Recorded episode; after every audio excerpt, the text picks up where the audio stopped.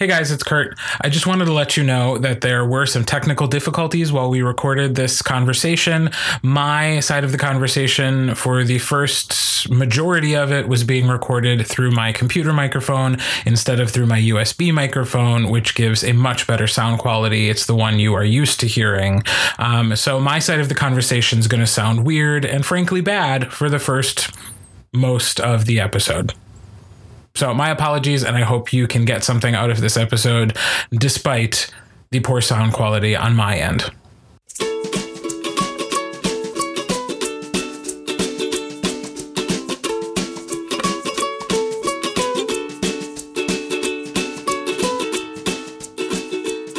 Are we podcasting?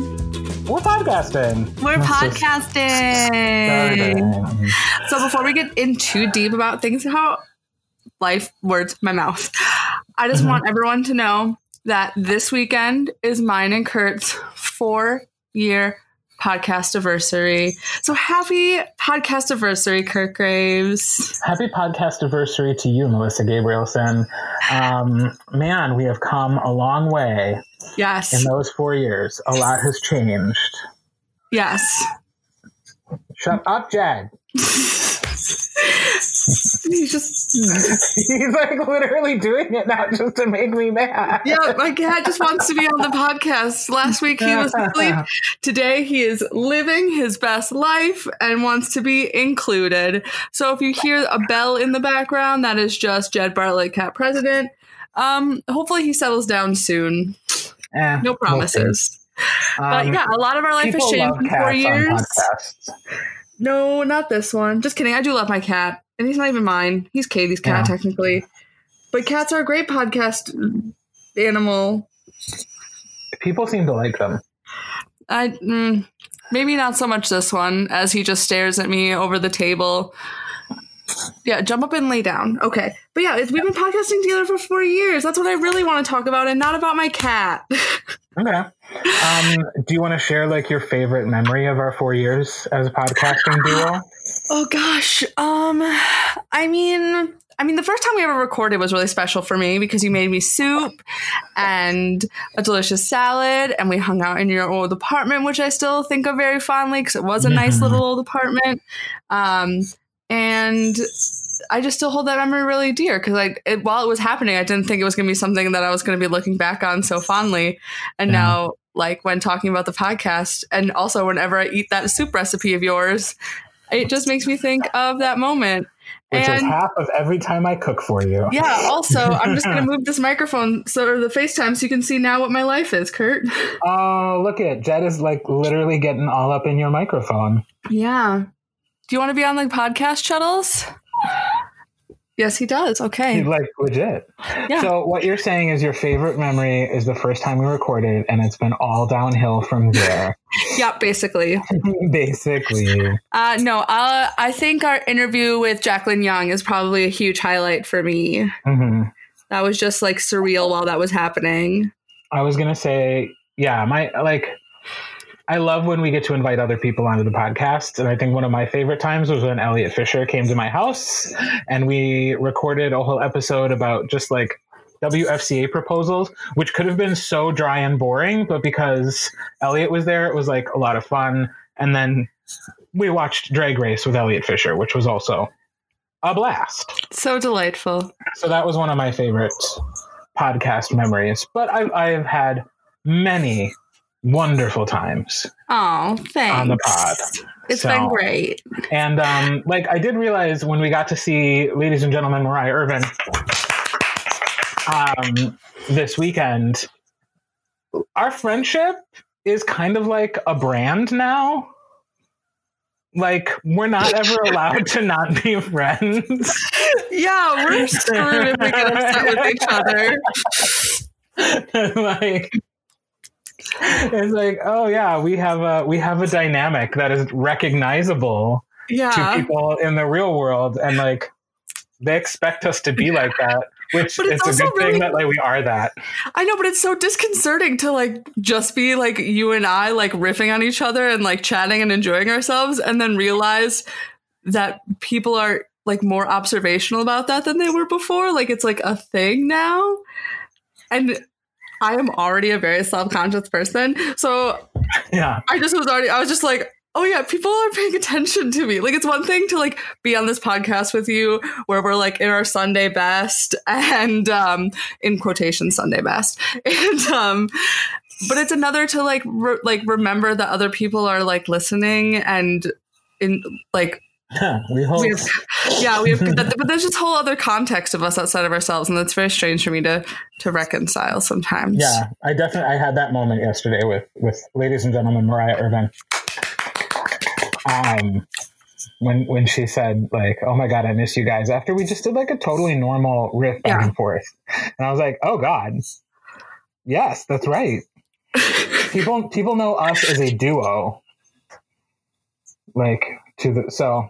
That's a weird thing that we've created, having a podcast together. So, Yeah. wasn't that a fun four-year reflection that got sort of meta and existential? Oops. Um, Speaking of But anyway, we were with each other yesterday. Yeah. Um, you're jumping ahead, girl. I don't want to Sorry. talk about that yet.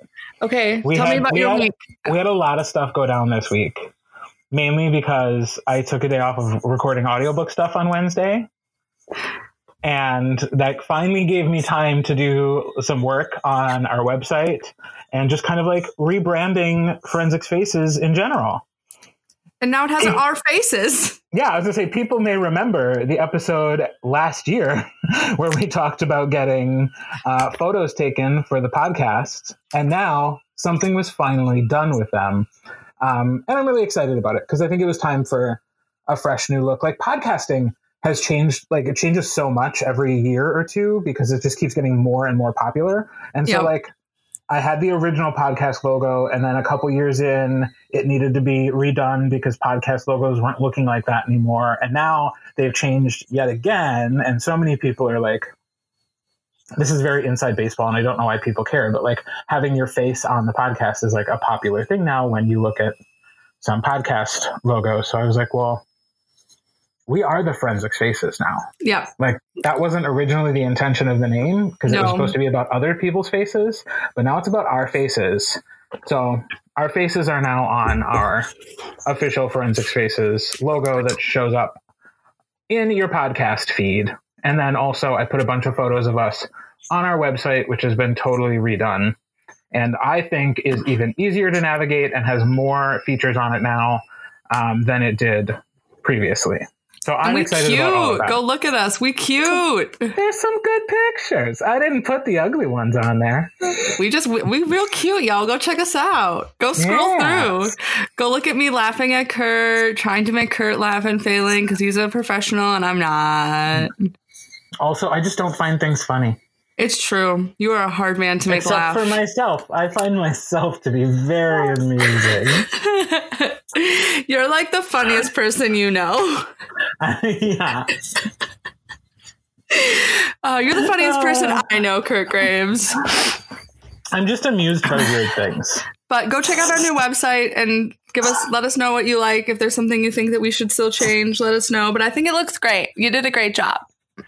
Thank you. Thank you. And also, um, shout out to your former Etude student, current Etude student of my former co-coach, Dan Berkey at Etude High School in Sheboygan, Jackson Close. That was a long Was it? introduction That yeah. to get to his name. Yeah. But shout out to Jackson Close, um, who i- pointed out to us uh, that not everybody can enjoy a podcast. It is not a medium everyone can enjoy, and that we should be providing transcripts, which is something we had talked about before, and something that some time and energy had gone into trying to figure out. And it's it's expensive, and it should be because it's like it's a it's a skill and a talent to be able to do that well and to be able to do it quickly. And the people who do that charge money for it as well. They should.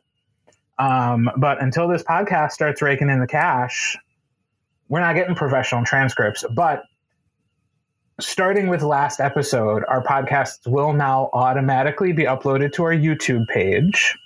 And the YouTube page will automatically create a, an auto generated uh, transcript of our conversation, and then it's available as closed caption. So it's not word perfect, but it's pretty darn close Yeah.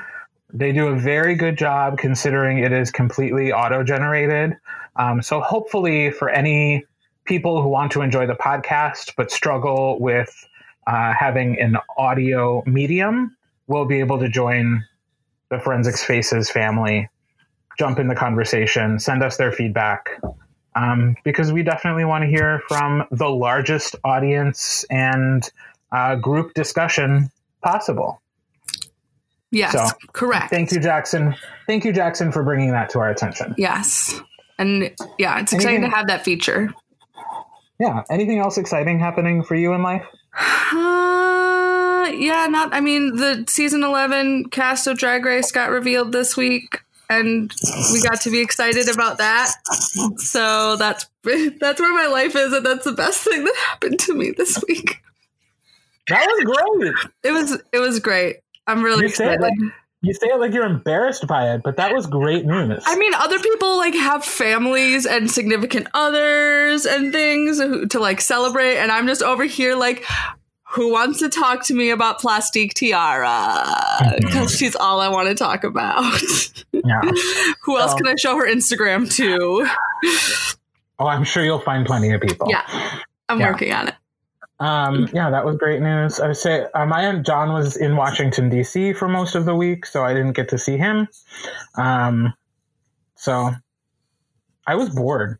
Yeah, you were. Like I was, I was bugging you and Antonio in the chat sometimes because I was like, I've been all alone for 48 hours, and now I'm bored. Somebody interact with me on a human level. Someone, anyone, thank you. yeah, anybody pay attention to me. Say something. Ask me a question. Say something I disagree with so we can argue. I don't care. Just please. I was so bored. But now he's back. Now he's back and at rehearsal and not here. Yeah.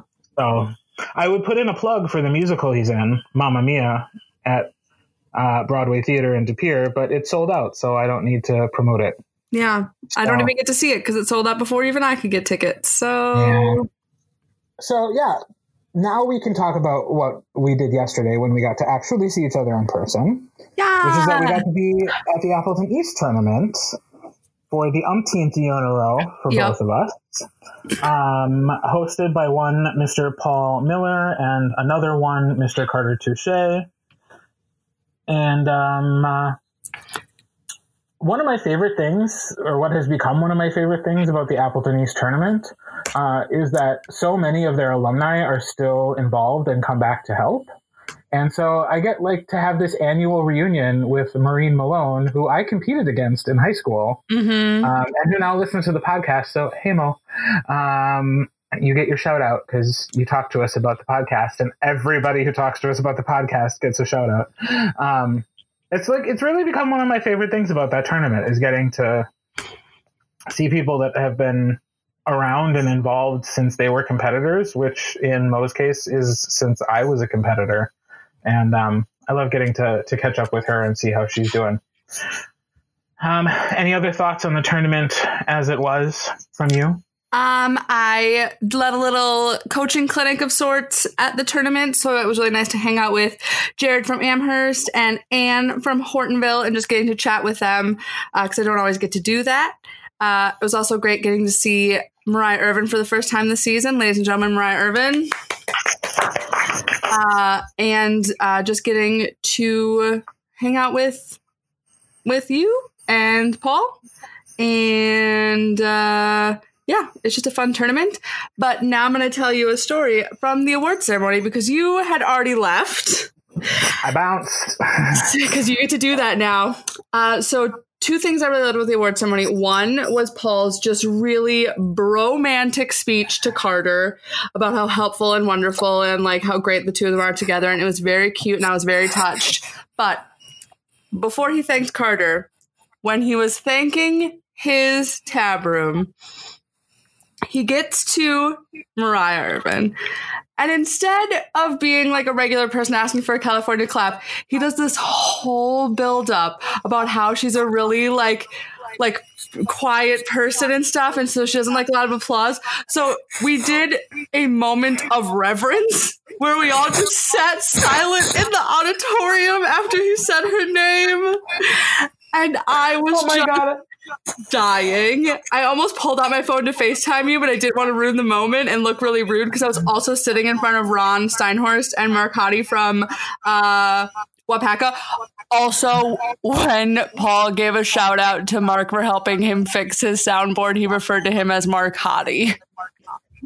Yes. Oh, so many coach nicknames are becoming a thing. So it was it was delightful. I I was just I, it made me very happy. So thank you, Paul. You made my day. Awesome. I'm sad I missed it. And you know what? Next year, if I don't have a reason to, I will stick around just to ha- see uh, Paul's speech, if not stay for the whole thing. Yeah. So really I'm. I'm bummed I missed that. And I bet Mariah hated that even more than a moderate amount of applause. Right? I It was bet great. that was so terrible for her. I can't wait to ask her about it next week. we love you, Mariah. Yes, you are so loved, girl. She's just so delightful and pleasant and positive and helpful. And like, I got there and she was already like running around helping people find places in the school and like directing people. And um, I got the biggest, best hug from her right off the bat. She's a delight. Yeah, we are undeserving of her. She's a GD delight. Um, so we both ended up working in Tab this weekend. Yeah. um, which I, I actually I enjoyed because it had been a couple weeks into the season and I'm doing more judging and I'm really enjoying judging. So like I say that and I mean it. I am sincere when I say I'm enjoying judging, but it was nice to get to hang out with friends and have kind of a chill day in the tab room as well. Um, and uh, where was I going with that? Well, we did. We don't have a best thing we saw this week because that is what I was going to talk about because we yes, Yeah. so. But But, there's something we need to like discuss because we we're having a conversation and we just want to make sure that people realize that when Kurt and I are talking about the best thing we saw this week, it's not necessarily that we are like endorsing the piece or that we like are like we want people to like go out and like only have them do well. Like one of the thing one of the reasons we decided to start doing the best thing we saw this week was because we have a platform. We want to be able to take time to give our version a little bit of extra recognition to pieces that we saw and students that we loved. And sometimes we don't we don't write down their names or know what school they're from. Sometimes we are really vague about it. Sometimes we are very, very particular about that student and trying to call them out. And we just want to make sure that people don't think that we are like being like picking favorites and stuff. We're just trying to bring recognition to the students from us, not necessarily that we are trying to like expect everyone else to have the same opinions about them that we do. Exactly. Forensics remains a subjective activity. We are celebrating a performance we really enjoyed. Um, but the last thing we would ever want is for a judge to be sitting in a room and thinking, I found, you know, these things about the piece troubling, but Kurt and Melissa said it was really good. So maybe I don't know what I'm talking about. Like, no, that's not in the spirit of forensics, and that's not what we're intending to do. Like, your subjective opinion is your opinion. And if you find things, like, if you recognize a performance we talked about and you don't see what we saw in it, that's totally fine. Also, it's a different performance. Like, it's a different day, it's a different round. So maybe the kid was on fire when we saw them, but they weren't so much when you saw them. So it is uh, it is not meant to be an endorsement, as Melissa said. We're just celebrating great work that we saw, um, and we will continue to do that with the best thing we saw each week. Just not this week because we didn't really see anything. I did get to judge the final round of radio, so I could talk about that, but the you know it was a good round, so Yeah. I'm not gonna call out anybody in particular. and that's okay. It happens sometimes. Uh, but we will we we try to make sure that we like acknowledge good performances, and we try to make sure that we acknowledge everyone who we chat with. But like we we gave a shout out. But we like literally talked to so many people yesterday about the podcast. It's kind of ridiculous.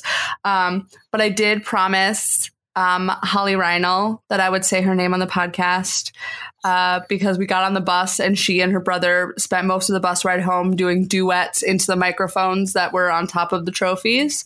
Uh, and I found it to be really entertaining. So, Narlene, here's your shout out. Thanks for keeping me entertained, Holly. You did it. That's so cute. So, just to be clear, they're a brother sister duo that actually enjoys each other. Yeah, it's really weird. Ah, it's it's it's nice though. It's rare Yeah. but nice. Yeah, it's really That's good. cute. That was nice. Um, and that's of course that's Heath Reinl, who is the new me, The the new you. or or the new Dan. He's one of the two of us. He's the new Dan. based off of based off of the Venn diagram of interests, he's the new Dan. But he's working on extemp in Congress, and Yeah. that way he is his own person, and neither Dan nor I. Yeah, he's got that. He's trying.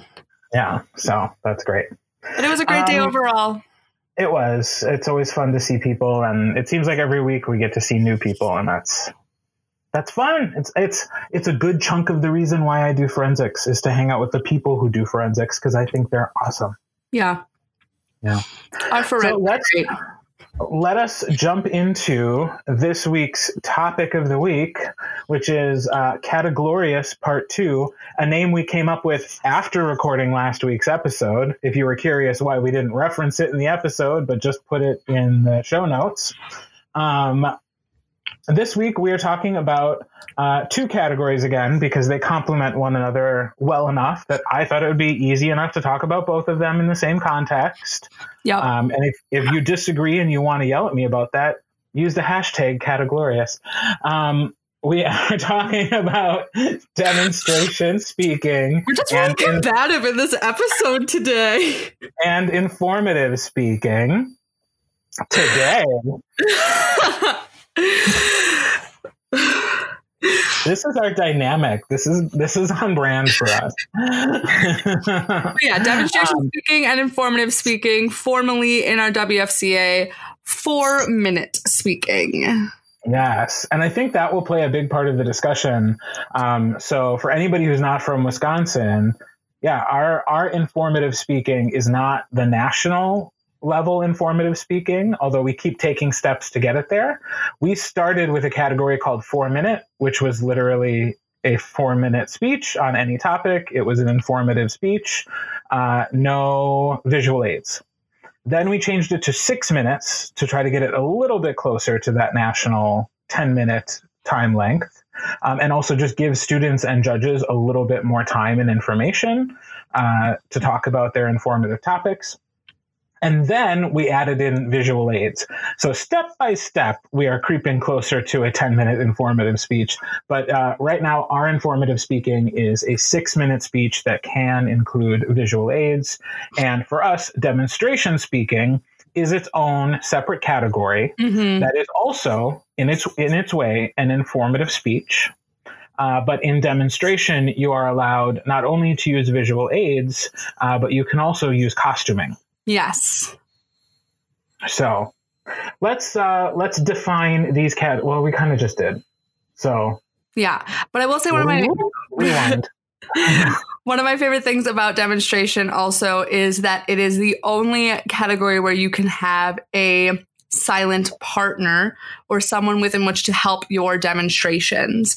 So Mhm. whether it is a demonstration on ballroom dance technique or uh, cheerleading or uh, some form of martial arts or gymnastics, I think it's a really cool feature that we in the association allow a person to constitute a visual aid yeah. as long as they And- remain silent.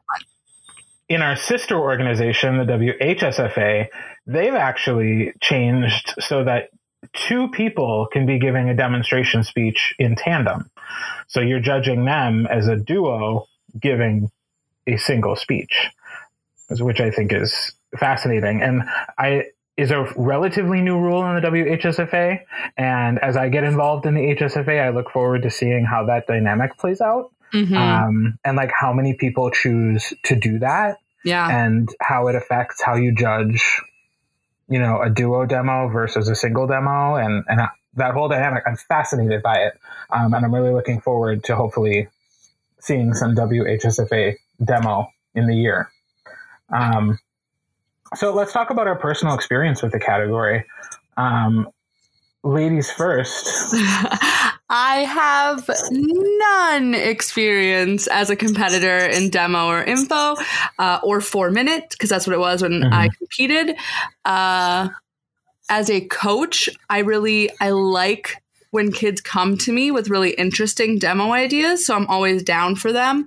I also like when students find interesting ways to interpret the demonstration uh, idea, as long as it's done well. We'll talk a little bit later about how these days it isn't always done that way. Um, and with info and informative, I feel like now that we've expanded it to allow visual aids, it has become one of the categories with the most real world application. So I am really excited to continue expanding my prowess in it as a coach as I have more students starting to do it. And uh, I feel like it also makes the speech side of forensics a little bit more accessible to kids who are coming from other maybe an FFA or an FBLA who then join forensics who already have a mm-hmm. little bit of experience in what info looks like because to them that translates through the various organizations uh, unlike a lot of other forensics categories yeah i have never competed in either demonstration or informative speaking um, but i have coached several people who have gone on to finals at state in both categories so um, I love both of these categories. I one, I'm a huge speech guy. Like I I did speech for most of my time in high school. I love helping kids write speeches. Um, I think it is such an important skill. As you said, it's probably the most applicable um, to real world scenarios that a lot of our kids will get. And I am such a, an enthusiast for both informative and demonstration speech, which again, demonstration is really just a specialized informative speech. Truly. So, um, yeah, I'm, I'm excited to talk more about it. Uh, so, what are, in your opinion, um, some of the elements of a successful performance in either demo or informative speaking? And I think it's important that we, right from the jump, talk about picking a topic because if there's any single step in the process that's most important, IMHO. Did I say that right? Yes. IMHO. It's picking a topic. Yeah. I think you set yourself up for success or failure with that very first step. hmm Um, I think that you want to make sure that the demonstration you want to do is something that you know that you are great at. Not just good at, but great at, because you are about to stand in front of a room and try to teach it to someone, and you have to know it pretty backwards and forwards uh, in demonstration to be able to translate because a great demonstration for me is something where I, as a judge or an audience member, walk away feeling like maybe I could one day try that thing or I could go home and be able to do that thing, which isn't always what people say make like that doesn't always make the most interesting demonstration for some people. But I think that if you present a demonstration speech where you make something you're passionate about look approachable and attainable, and you demonstrate it in a way that makes me want to try it, then you're doing great. So when you are deciding that you want to do a demonstration, you need to make sure the thing that you are demonstrating is something that you know that you are great, if not totally effing awesome at. mm-hmm.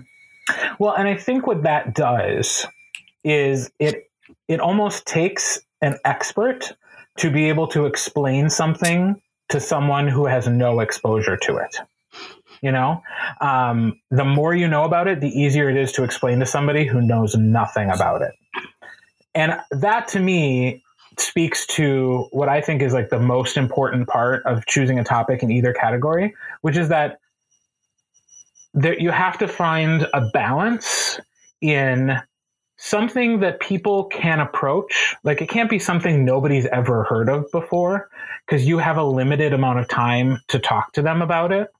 And so if you have to describe what it is to such a great degree that it takes up your six minutes or your 10 minutes in demonstration plus setup and takedown time, um, then you lose some of what can be interesting about the speech. You never get to what's interesting about it because you spend so much time describing what it is.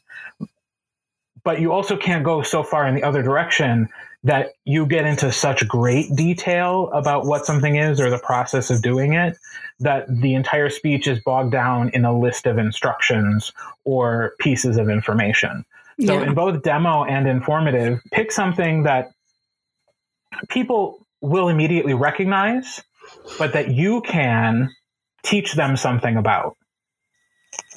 Silent head nods. Great for podcasting. Silent head noddings. I know so it's good. great for podcasting. I'm just thinking about like the thing that it makes that is most frustrating for me about demonstration are when a student comes and you can tell that they really are passionate about what they are talking about, but it doesn't make a good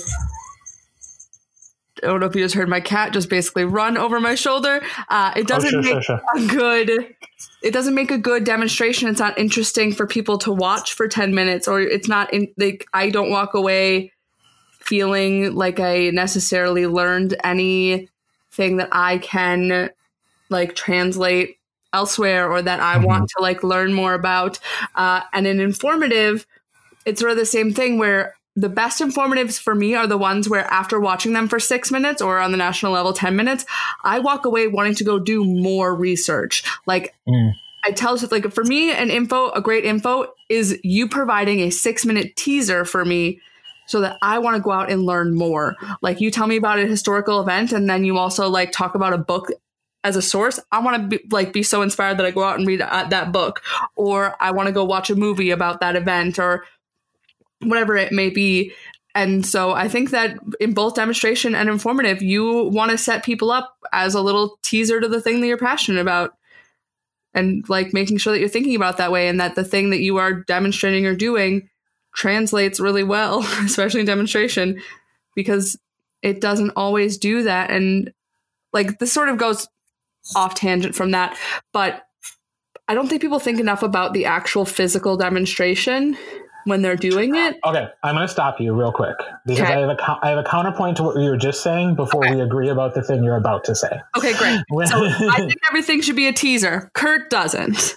Well, no, no, no. It, just the point that you were making um, about feeling passionate about the thing, because I have, to me, one of the best demonstrations I've ever seen. Um, and I tell this to my students all the time. I've probably mentioned it on the podcast before. To me, the best demonstration topic I've ever seen was the gal from Appleton East a few years ago who did the like hotel, resort, cruise ship towel animals. Like everybody knows what those are. It takes no time at all to explain what it is you're doing. And I don't know that she was particularly passionate about towel animals. That's fair. But man, did it make a great demonstration speech because it was interesting, entertaining. She was an engaging speaker. She talked about not only the process, but like where they're found. She added in some puns. It was cute. It was fun it it has stuck with me for years. And again, I don't know that that was really something she was passionate about. She was just a good demonstration speaker. That being That's said, fair. the reason I think that that was so successful is it was such a good thing to demonstrate. Yeah. Which I think is the the point you were about to make. So I will let you continue to make that. Well, I just I feel bad sometimes when a student comes to me and they want to show off this really like like I had a student who wanted to show how to cross stitch and that can potentially be a really interesting demonstration. But the actual physical thing that you're doing is so small. So you have to get creative then about the physical presentation. And so I think that sometimes people don't think big enough or creatively enough when it comes to the actual physical demonstration. You get to bring as much visual aid as you want. If you want to have a setup that takes you a little while and it is part of a bang out speech, then take the time to have the really great setup, to have the really great visual aid to be able to give you the best demonstration. I think people feel like they don't they don't want to take up too much time with their setup. They don't want to like make it awkward. But I would rather sit in a room quietly for 2 minutes while a student sets up a totally ridiculously awesome demonstration speech that they follow up with a really great, awesome speech, then for them to rush up there with something that doesn't really look that great or work out that great. Or that you can't see. That you can't see. Or that you couldn't possibly emulate based yeah. on the instruction they're giving. Um, like it, a demonstration is not an exhibition.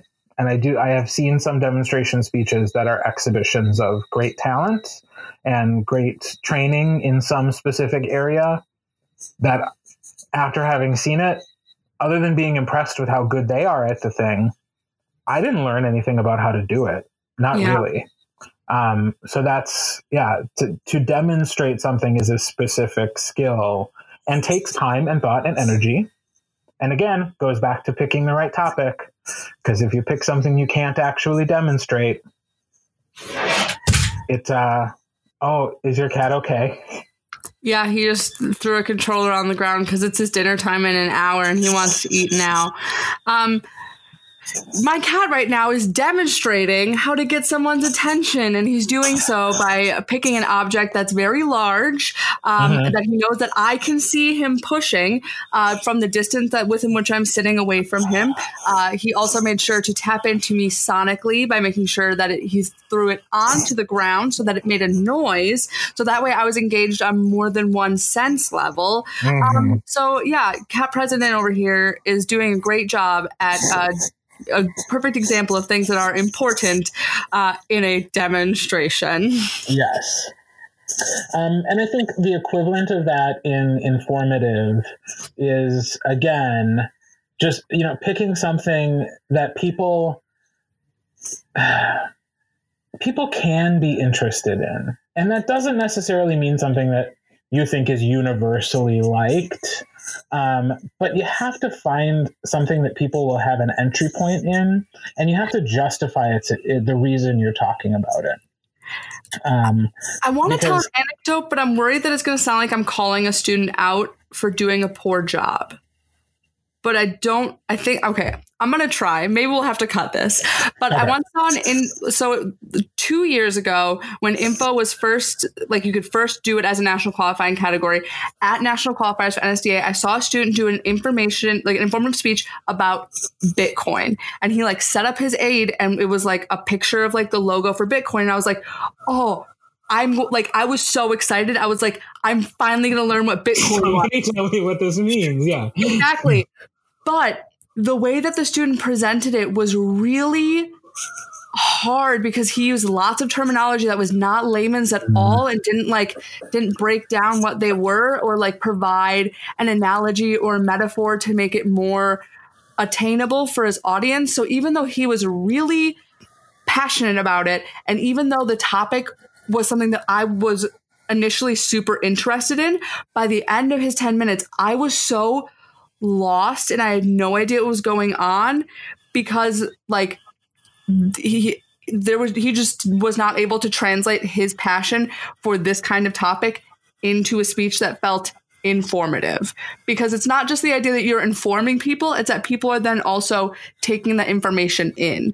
Like yeah you can put out as much information and informative as you want. You can give out as many dates and facts and things, but there needs to be fun facts with those factoids. There needs to be like I mean, not all events need personality or things need personality, but part of informative is the idea of like like making people be interested. So having an aspect of personality to it, because you can be as interested as something as you want to be, but if you aren't able to get your audience interested, then you just walk away being even more frustrated about Bitcoin. And now here I am two later, two years later, and I still don't know did at least squat about Bitcoin.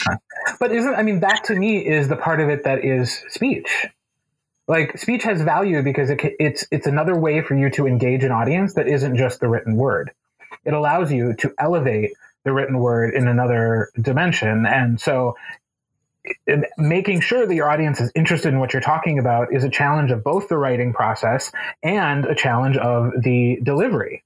Making sure that your audience is engaged in what you're saying and that they're following you. And certainly in that example that you used, like that was at nationals, which means there was an entire year of competition to be able to determine whether or not the audience was engaged at a level that would mean he could be he or she could be successful at nationals.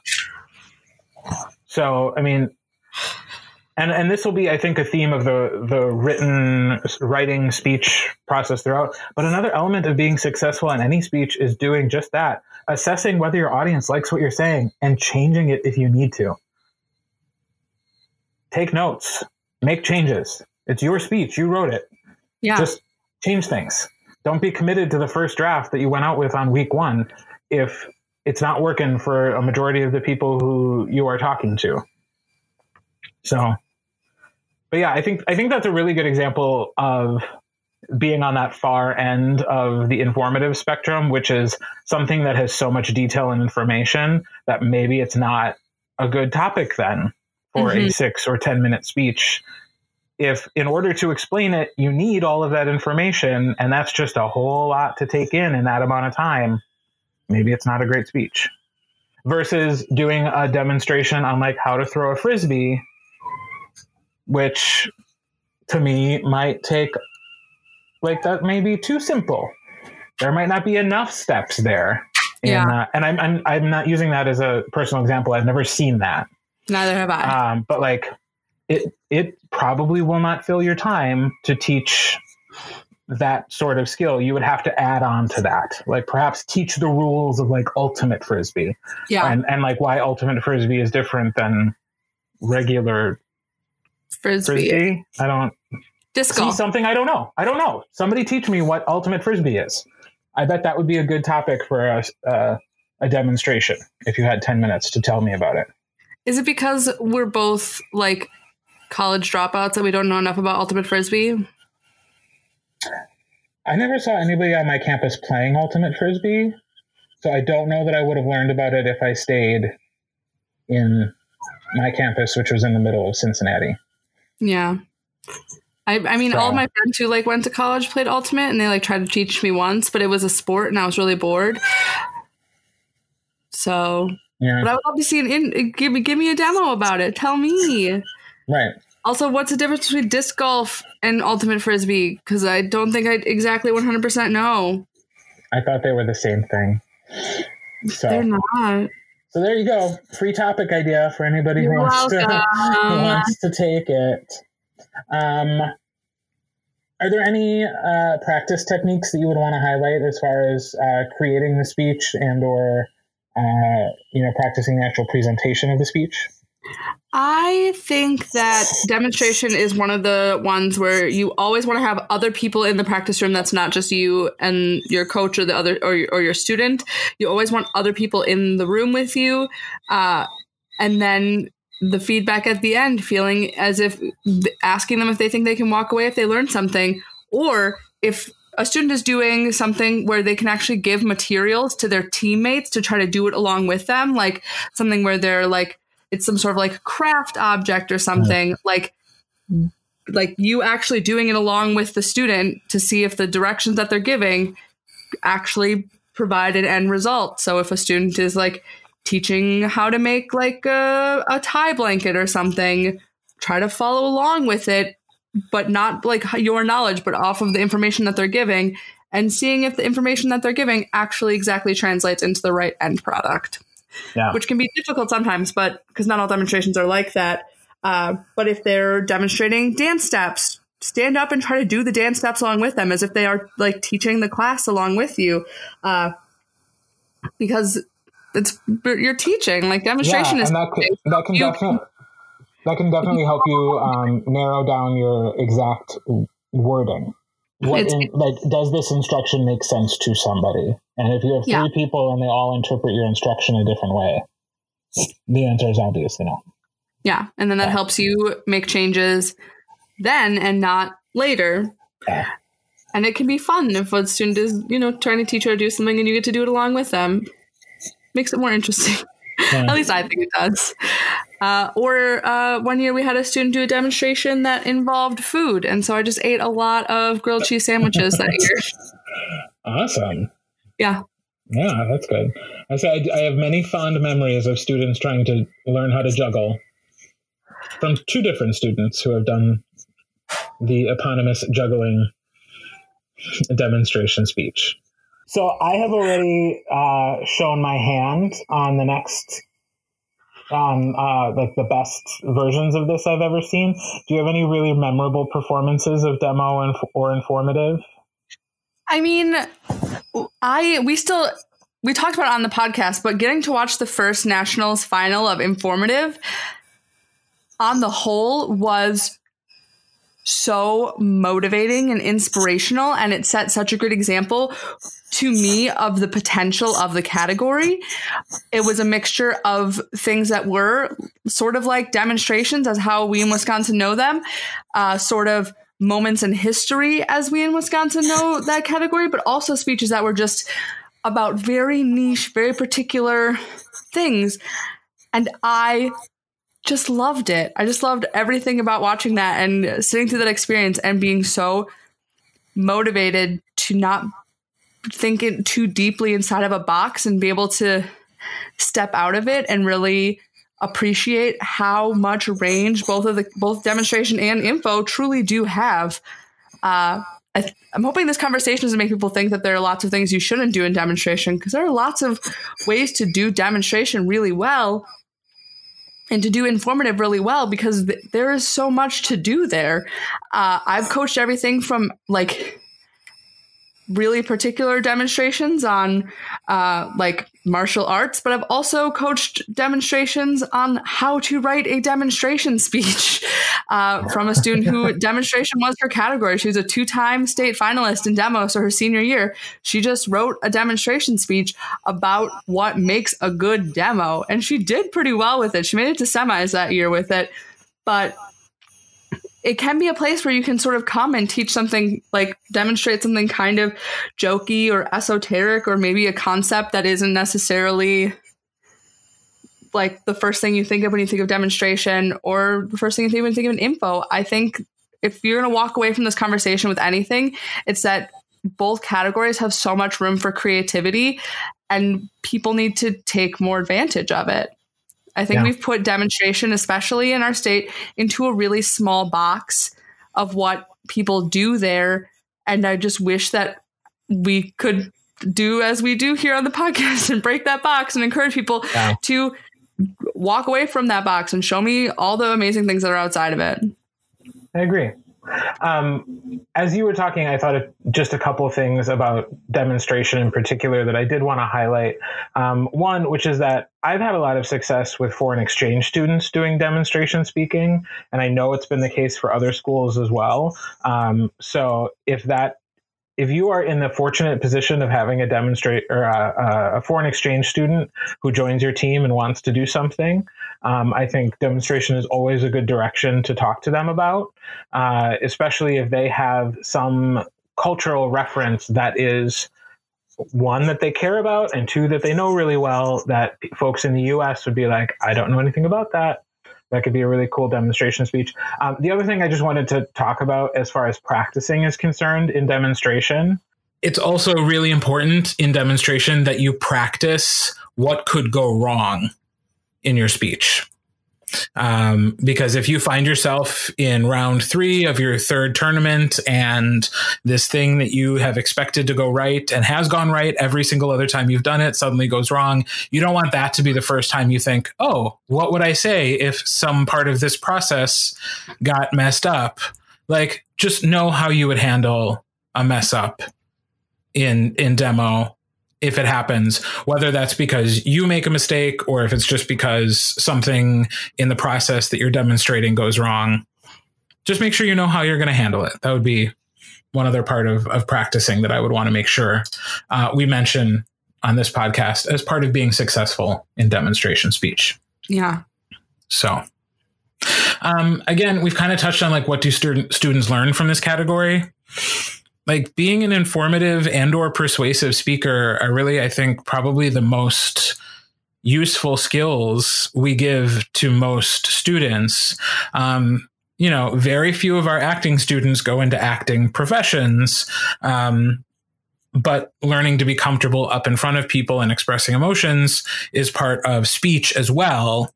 And so that's really i think you know, when it comes to sending people out into uh, the marketplace as business people, um, as anybody in the, the customer service industry, just being able to communicate well and explain yourself and understand how to structure um, instructions and how to give information in a way that's interesting and engaging to an audience. Um, that is that is gold, and that is going to make sure no matter what field of study you go into or what job you end up having that level of communication is really important and uh, will serve you well uh, as lifelong skills. Ditto. Mm-hmm.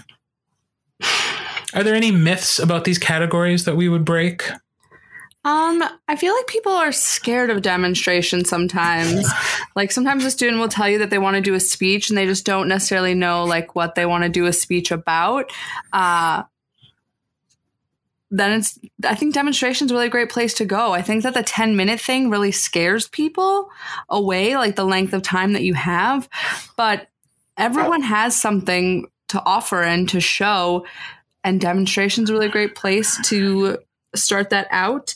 Uh, also, sometimes like class clown kids and kids who are really like funny but not made for the solo hum world or any of the acting categories do super well in demonstration because that humor and that engagement and that sort of like chemistry that they're able to build with audiences translates so well in that category. And I believe that would translate the same in informative as well. Uh, so I feel like it's a place that we don't take enough advantage of when we're sort of unsure where to put kids or what to have them try, or a kid gets frustrated in a really huge category like prose and they want to go try something else and they don't necessarily know what. I don't see why we don't have more kids trying demo. Yeah, it's it's usually one of the the categories with the smallest numbers. So it'd be great to see more kids giving it a shot. Try it. You'll like it. All right. So I think we've talked enough about uh, demonstration and informative speaking. But if you, as the listener, have any thoughts that you would want to share with us or anybody else, uh, make sure you are tagging your posts with the hashtag Cataglorious. Cataglorious. Uh, yeah, check out your uh, actual podcast description to make sure that you are spelling that the way we're spelling that. Um, so post about that using hashtag cataglorious, um, or you can always just email us or send us a DM on any of our uh, various communication social media platforms. So slide into our DMs. Do it. So thanks for listening again, everybody. Um, I hope that you guys are having a wonderful weekend. The forensic season is well underway at this point. So hopefully people are becoming more confident. Uh, the nerves are sliding away a little bit and we can be having a little bit more fun with both, uh, performing as students and judging as adults. And uh, we look forward to seeing more performances. Fun fact next week, Melissa and I will be at different tournaments. Get ready, y'all. So we will have summaries of two different tournaments on the oh, same. Oh shoot! Oh shoot! Oh shoot! Geographically diverse. Woo! so, uh, so thank you so much, everybody. Have a great week, and uh, we will Stay talk warm. to you next week.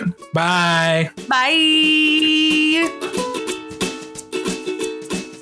Forensics Faces is proudly produced in Wisconsin, the birthplace of the National Forensics League. Our theme song was written and performed by JJ Hammeister. If you're a fan of Forensics Faces, the best way to support the podcast is to leave a five star rating and review on Apple Podcasts. You can get in touch with Melissa and me by emailing listen at forensicsfaces.com. You can also find links to all our social media accounts and our online merch store by visiting forensicsfaces.com. I'm Kurt. And I'm Melissa, encouraging you to listen, think, and speak. Preferably in that order.